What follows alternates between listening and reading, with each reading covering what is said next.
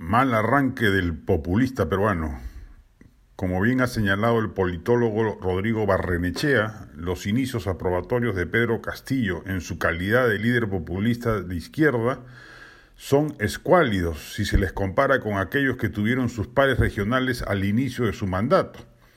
Mientras Hugo Chávez tenía 91.9%, Evo Morales 79% y Rafael Correa 71%, Pedro Castillo apenas tiene 38% según una encuesta de Ipsos publicada hoy en el diario El Comercio. En esa circunstancia, sin respaldo mayoritario de la población y sin mayoría congresal, solo le quedan dos opciones. O se radicaliza buscando ganar aceptación popular para poder confrontar luego con el Congreso, o se modera y tiende, tiende puentes de gobernabilidad hacia el legislativo y el país, migrando al centro, buscando un horizonte de gobernabilidad de cinco años.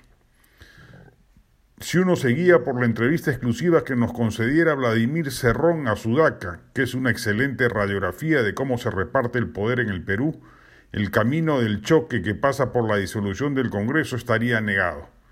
Si ese es el caso, lo más probable es que la opción radical de la constituyente no sea viable en el corto plazo y que a la postre Quizás terminemos teniendo un gobierno de fraseología radical, pero tecnocráticamente moderado, Franque Velarde. Más aún si es cierto que fue el propio Cerrón quien sugirió la permanencia del presidente del Banco Central de Reserva. Castillo recién se está acomodando. A diferencia de Cerrón, no tiene experiencia político-partidaria. Pero lo cierto es que si la dupla de Marras lee correctamente la realidad social y política e imprime un sentido pragmático a su gestión, debiera entender que el camino del choque o la provocación, como supone la designación de Bellido, no conduce a nada bueno para el propio régimen y ni siquiera le permite acumular fuerzas si a mediano plazo quisiese intentar el camino de la refundación constitucional.